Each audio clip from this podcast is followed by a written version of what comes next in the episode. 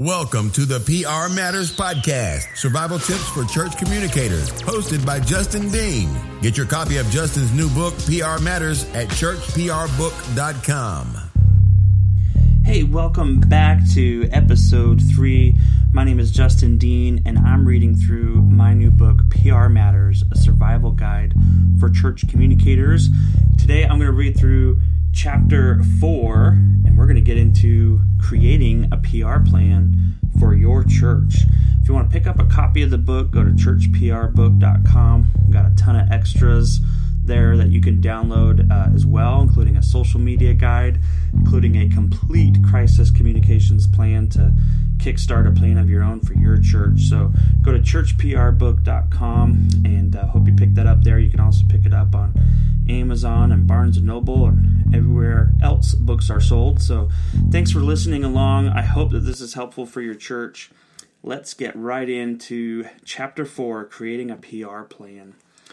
Alvin Adams, uh, an American businessman, he said, Public relations are a key component of any operation in this day of instant communications and rightly inquisitive citizens. By the time you're done with this book or listening to this podcast, you will have everything you need to create a PR plan for your church. A PR plan is vital for your church to survive in today's world. It shouldn't be an afterthought or a low priority. If in fact your mission is to actually reach more people and point them to Jesus, then a PR plan is going to outline your strategy to carry out that mission and what to do if things go wrong. Simply put, do ministry without one, and you'll be less effective and more vulnerable. Again, it's imperative that you realize that you are already in the PR game, whether you choose to be or not.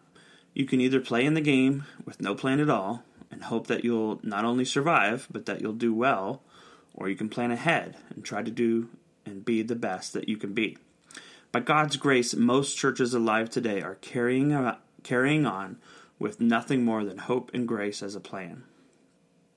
Only time will tell how long that plan will last for them. Hope and grace should be a part of every plan, of course, but by itself, it's not much of a plan at all. God knew we would be doing ministry in the world that we are currently living in. He knew the context and the climate of the community He's placed you and your church in. He knew we'd have enormous opportunity with the internet, social media, television, newspapers, blogs, apps, smartphones, and more. In Jesus' day, people used the tools that they had at the time to spread the gospel to the communities that they visited. We need to use the tools of our time to spread the gospel to all the nations. A written PR plan will help you stay organized and on mission as you carry out your goals. Your PR plan should include the following sections PR goals and objectives, a communications guide, a media relations plan, social media strategy and policies that go along with that, a content strategy, and finally a crisis plan. Your plan can of course, include more than this, but these are the core sections that you definitely should have. We'll cover each of these in depth, and I provide a lot of the groundwork for you, so don't panic just yet. Keep in mind that this isn't a marketing or advertising plan. This should precede and help support any marketing plans that you have to promote and advertise your church, certain programs, events, and things like that. This should support all of that. The objective of, of a PR plan is to document how you plan to help manage the perception of the church with the public so that it aligns with your overall mission, vision, and goals. It should also prepare your church for action should something go wrong. So let's talk first about setting your PR goals. A documented plan will also help you measure your progress and performance. Without a written plan in place that names your goals and objectives, you'll have a hard time distinguishing what is working and what is not working. It is often said that public relations cannot be effectively measured, and therefore cannot be properly planned and budgeted for. That may be true if your plan is just to sit idly by and react to whatever happens, but a proactive plan can be measured a number of different ways, especially in t- today's modern world of technology and data. Start your PR plan by stating your goals, even if they must be in broad terms. That way you know how to measure what to measure against, and I suggest dividing your PR goals into three different types. The first type is reputation management goals. These are goals that deal with the perception of the church and its leaders in the community or online. An example would be we plan to improve positive opinions and mentions of our church in the public. Or we want to improve our search results so positive stories about the church show up on Google searches. If possible, get more specific, such as with whom you plan to focus your attention and by what date. Otherwise, it's fine to keep these goals generic. The next is relationship management goals. Relationship goals focus on how the church connects with the media and others in the community. We'll learn more about the different types of relationships in the next chapter. An example could be we plan to improve communication with the public, local, and national media and others in the community. To get more specific, you can state which media publications you want to develop relationships with, or which organizations and businesses in the community you plan to reach out to. Next is task management goals. This is where you'll specifically lay out the PR tasks that you wish to achieve. For example, our goal is to increase attendance at our members' meetings by 30%, or we plan on pitching four new press releases to media contacts per month.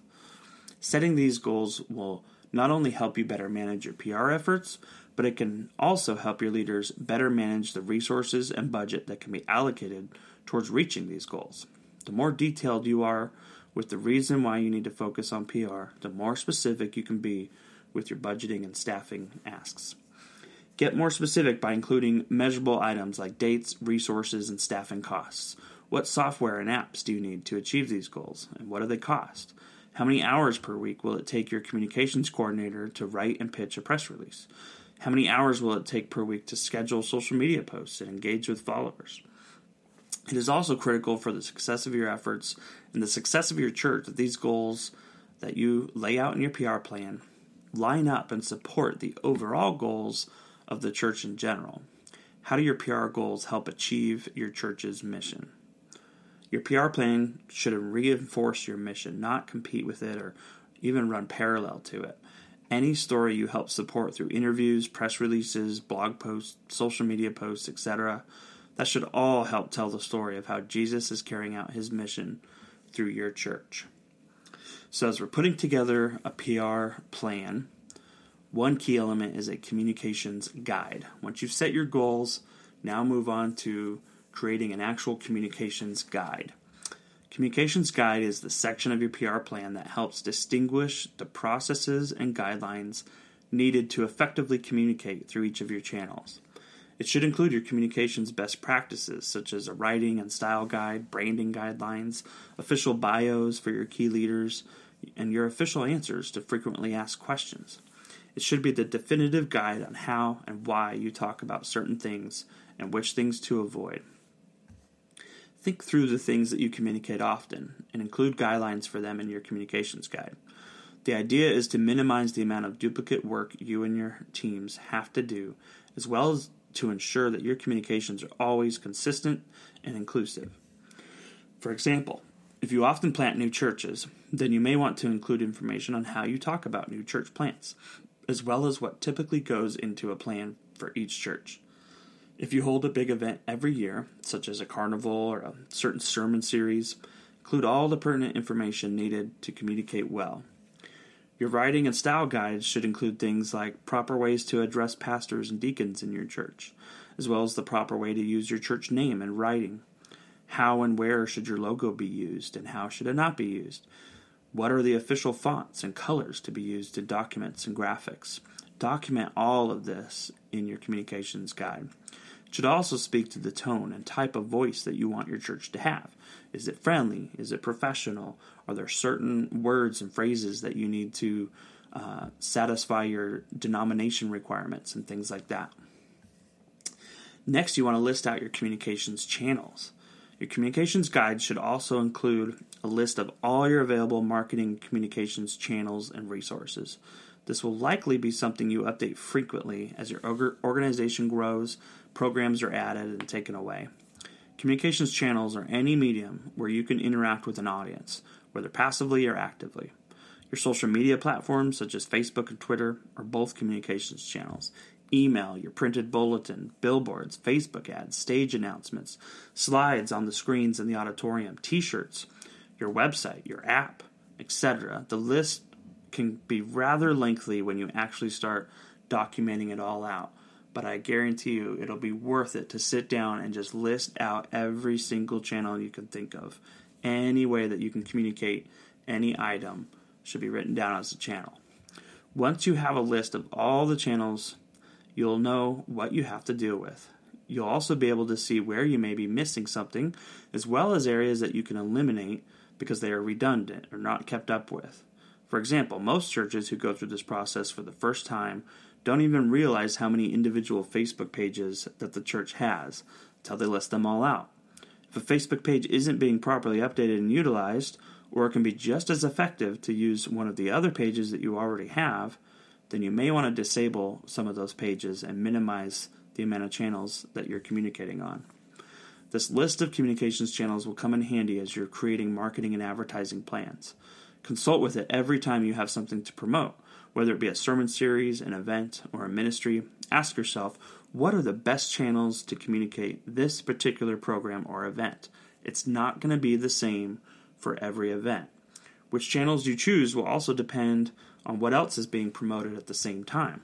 Just because you're using your Facebook page to promote event A doesn't mean it makes sense to also promote event B on that channel right now.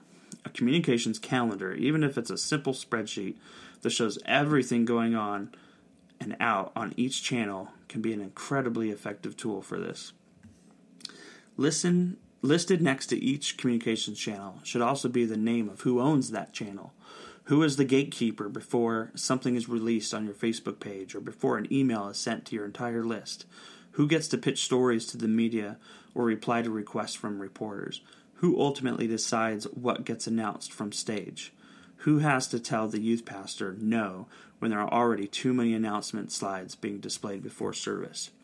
Documenting your channels, the keepers of each channel, and even the processes needed to use each channel can help your church get more organized and keep everyone on the same page. It can also help minimize confusion and clarify your message. Too many messages going out on a single channel can result in none of the messages being heard. Next, you want to create an FAQ. I highly recommend that you develop a list of frequently asked questions and your official answers to include in your PR plan and your communications guide think through common questions that your church gets asked a lot, or questions that you know will come up if your church receives more publicity.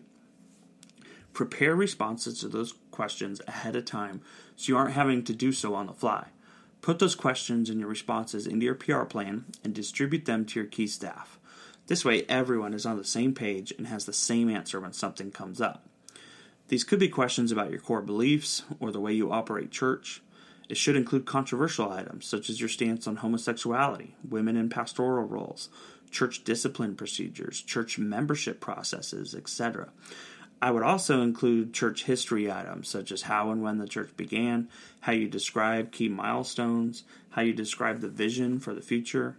I think it's wise to add this FAQ to your website so it's open and transparent, so there's an official place to point people to for answers. It also should go without saying, but these aren't written out so that people can just repeat the company line anytime something is asked. These should really be guidelines, bullet points, just key facts that need to be communicated well so that people can answer these questions in their own way. There should also be processes for certain questions. Should this question be asked of you, here's who you should uh, deflect them to and, and tell them to, to go ask the communications manager uh, and then they can respond in the way that's appropriate. But use your discretion and discernment on uh, how to answer certain questions and how to distribute those materials.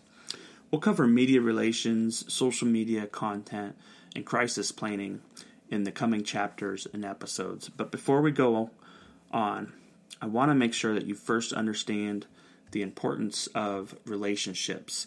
And that's what we're going to cover in chapter 5 called Relationships Matter. So tune in to the next episode for chapter 5 as we continue reading through my book, PR Matters A Survival Guide for Church Communicators. I hope that that's helpful for you as you start to think through Do we need a PR plan? Should we put a PR plan together? Of course, the answer is yes, and I hope that these steps help you to start thinking through what that looks like for your church, whether it's a small church or a big church.